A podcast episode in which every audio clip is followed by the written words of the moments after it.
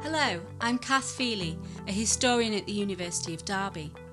Welcome to Global Derbyshire in 10 Objects, a series of 10 podcasts that examines not only Derbyshire's rich heritage as a global industrial powerhouse, but the heritage of, possibly, one of the UK's most overlooked areas. These podcasts are brought to you by the University of Derby for the Being Human Festival 2020. Being Human is the UK's only national festival of the humanities and is a celebration of humanities research through public engagement. As a festival hub, the University of Derby's programme is rooted in partnerships with museums, archives, and libraries across the county to explore this year's festival theme of New Worlds. In these programmes, I'll be meeting with expert curators, archivists, historians, and artists to present fascinating stories about 10 diverse objects and artefacts from the 19th, 20th, and 21st centuries, each with their own place in the global history of Derbyshire.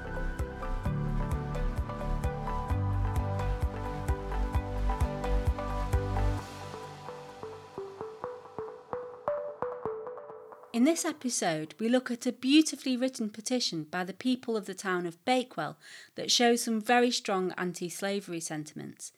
The Derbyshire Record Office has very little information about where it came from or the circumstances of its writing, but Ruth Larsen of the University of Derby is going to tell us how she has found out more. So I'm here at the Derbyshire Record Office with Ruth Larsen, and we're here to see a really interesting document. The Record Office call it the Bakewell Petition, and we've got it in front of us. Um, so Ruth, could you tell me a little bit about this document and why it's so interesting? So if you first look at this document, there doesn't seem to be anything really that stands out as important. All the things that historians want from a document are lacking. We don't have a date, we don't have any signatures, and it doesn't even seem to be a document that ever went through the post. So what do we do with a document um, like this? Well, what we can do is we can slowly take it apart bit by bit, and from this little document, we can see the way in which Derbyshire is connected to the wider world. The introduction of the document starts with this lovely phrase to the Knights of the Shire, representing the Northern Division of the County of Derby. And that sounds wonderfully medieval. It sounds like something of a past age. But instead, what we're actually talking about is a document from the 19th century. I recognise that from the handwriting. It's beautiful handwriting, isn't it? It's absolutely beautiful and actually quite easy to read which is great for um, historians coming in to the record office rather than those documents from the 19th century which get increasingly difficult to read. We can read it quickly. And that's another clue for us to look at when looking at this um, document. So it carries on, um, representing the Knights of the um, Northern Division of the County of Derbyshire in Parliament, the following requisition of the undersigned electors residing in Bakewell in the said county, respectively showeth. And so they're setting up that they're going to ask the Knights of the Shire. So who are the Knights of the Shire? Well, they are members of Parliament, both Houses of Parliament, both the Commons and the House of Lords. That's the old phrase um, for them. And the fact that it says for the Northern Division points to the fact that it's after 1831 when the county of Derbyshire split into two, the north and the south. So we can get a bit of an understanding of who they are writing to. So they're writing to the two MPs, Thomas Gisborne and William Cavendish, important names for us to know as well. It then goes on, what are they requisitioning uh, about? They said that several of your rec- requisitionists, them, the writers, have on several occasions felt it their duty to address the two Houses of Parliament on behalf of those suffering fellow subjects who are held in a state of the most painful and degrading slavery in the British colonies. So immediately we're launched into a moment in time. We're looking at a moment after 1832 when people are writing to Parliament to ask for the end of, of slavery in the British colonies. And they go on to say, we are anxious to express our abhorrence of that pervading system, our sense of the great danger that must arise from its continuance, and our very strong desire to see the system finally and instantly put an end to. Really passionate language there, isn't it? Absolutely. And it goes on and says, This your requisitionists have lately been encouraged to respect by that. I want to read out that phrase. Safe and satisfactory plan. Now that's a really interesting phrase. Legal historians will get quite excited by that phrase, even though it's a slightly boring set of words, because that's a phrase that you use about a document or a legal act that is going to work effectively. But at this moment of time, we can point it to a very specific time period. We haven't even got to the date yet, but we can point it to a very specific time period. You can see I got excited when looking through this document. Because in the spring of 1833, This phrase was used by the leader of the House of Commons to the leading abolitionists in Parliament to describe the new plan that they were going to put forward. So we now know that we're at spring 1833. Even more details as well. And it goes on and describes a safe and satisfactory plan which ministers have promised to produce on the 23rd of April. So there we are, we have a date at, at last. And then it goes on to say that we support this plan that's going to be put forward, but we want to make sure that you, our members of parliament, support this, this plan. And it goes through the reasons why they support um, th th this plan, because they think slavery is, is, is dreadful and that it should, it should end as soon as possible. So, and they are actually at this point writing to the converted. If you look at who the MPs are that they're writing to, these are two members of parliament who have a long record or familial long records for being against um, slavery. William Cavendish, who later became the seventh Duke uh, uh, of Devonshire, had supported anti-slavery campaigns for a number of years while he was a member of Parliament for Yorkshire, which was the position he held before this seat became available. Thomas Gisborne, though, is a real anti-slavery um, campaigner, and he was very, very important in the abolition of the slave trade at the beginning of the 19th century. He's a very important part of Derby and Derbyshire's national and political um, history, and he wrote a pamphlet on the abolition of slavery in 1792. He's also continues to be a real radical against slavery throughout his life. So it's interesting that they feel the need to write Yeah, this petition. I was going to ask that because if if these MPs are supporting that cause, why do they need to, to write to them?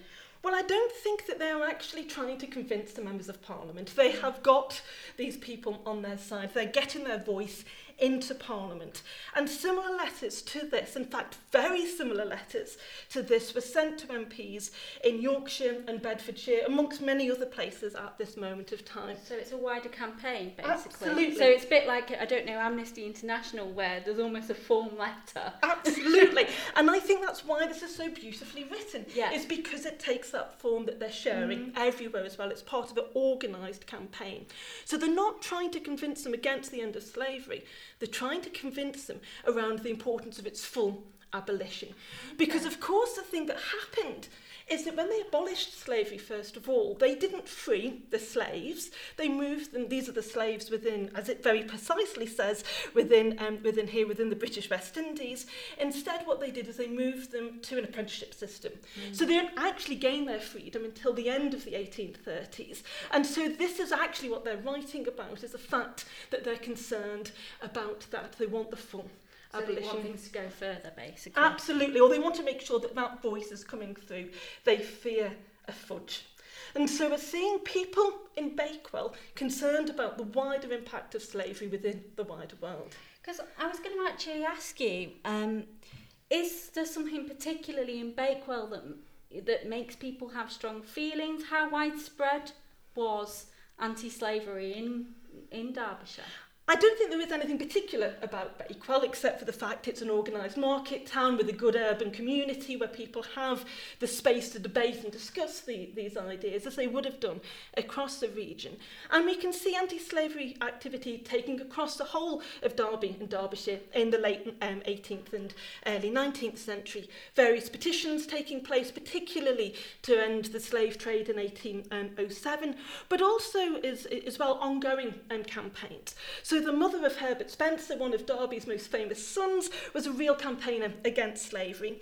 And we also know, and I, I love this little um, factoid, is that Olaudah Equiano, one of the leading um, um, black writers in this time period, whose biography was really influential in changing people's um, um, ideas about slavery, he visited the Peak District and mentioned the mines in the sixth edition of his interesting narrative. Oh, fantastic! And that's because he saw that he could speak to British working class people British ordinary people by connecting mining and the conditions that those people were in to the slave condition as, as, as well. So that's part of this wider idea against slavery. Okay, so we've been talking about anti slavery. I wondered if you could tell us if there were any connections to slavery in Derbyshire more generally? Well, yes, there, there were. Of course, ordinary people had, um, by default, connections to slavery by the goods that they, they bought. In the early part of the 19th century, after the abolition of the slave trade in 1807, the sugar that was still coming into Britain was, by and large, still slave-made sugar. And one of the reasons that that campaigning from 1807 didn't continue to be successful was because sugar was big business. Mm. People liked sugar, tea was becoming more popular, coffee remained very popular, as well. And of course, in this part of the world, and particularly in bake, well, baking was really popular. So people were consuming slave goods Also within Derbyshire, of course, it's a big cotton making part of the world and, and a number of the cotton um, um, factories got their cotton from slave-based um, um, plantations as well. So people are using slave goods all the time. And while there had been in earlier time periods anti-saccharine protests where people laid off the sugar, um, that's quite difficult to do, particularly in a world where you love tea and rum. And so those things are moving um, away from it. But some people also had significant financial investments within um, slavery, including actually relatives of the um, of the MP, the seventh Duke of, or the man who later became the seventh Duke of Devonshire. His brother-in-law was a member of the Lascelles um, family, who um, were part of the um, Harewood House and the Earls of Harewood, and they had made their money through through slavery. And while his brother-in-law um, was largely anti-slavery in what he said, that was very much where his money came from. And if you have a look at the fantastic website, The Legacies of British Slave Ownership, you can have a look at all the people in Derbyshire who received compensation at the end of the slave trade. These aren't slaves. These are slave owners. When slavery was abolished, it wasn't the slaves who got the compensation, it was the people who owned the slaves. And there's a number of people in Derbyshire who got that compensation.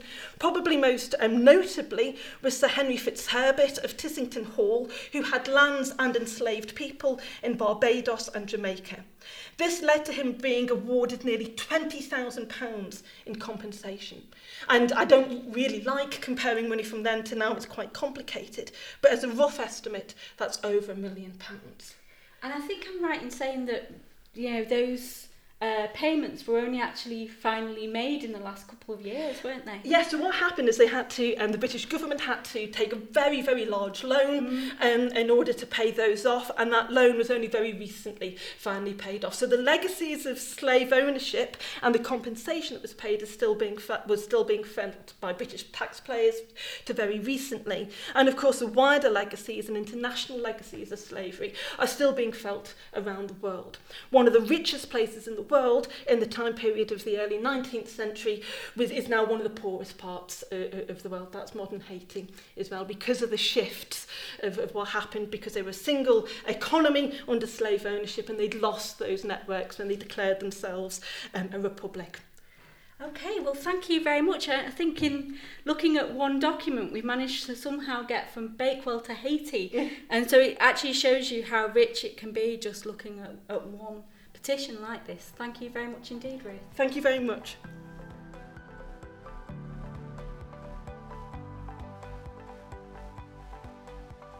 Global Derbyshire in 10 Objects is presented by the University of Derby for the Being Human Festival 2020, and it was presented by me, Kath Feely, for the University of Derby.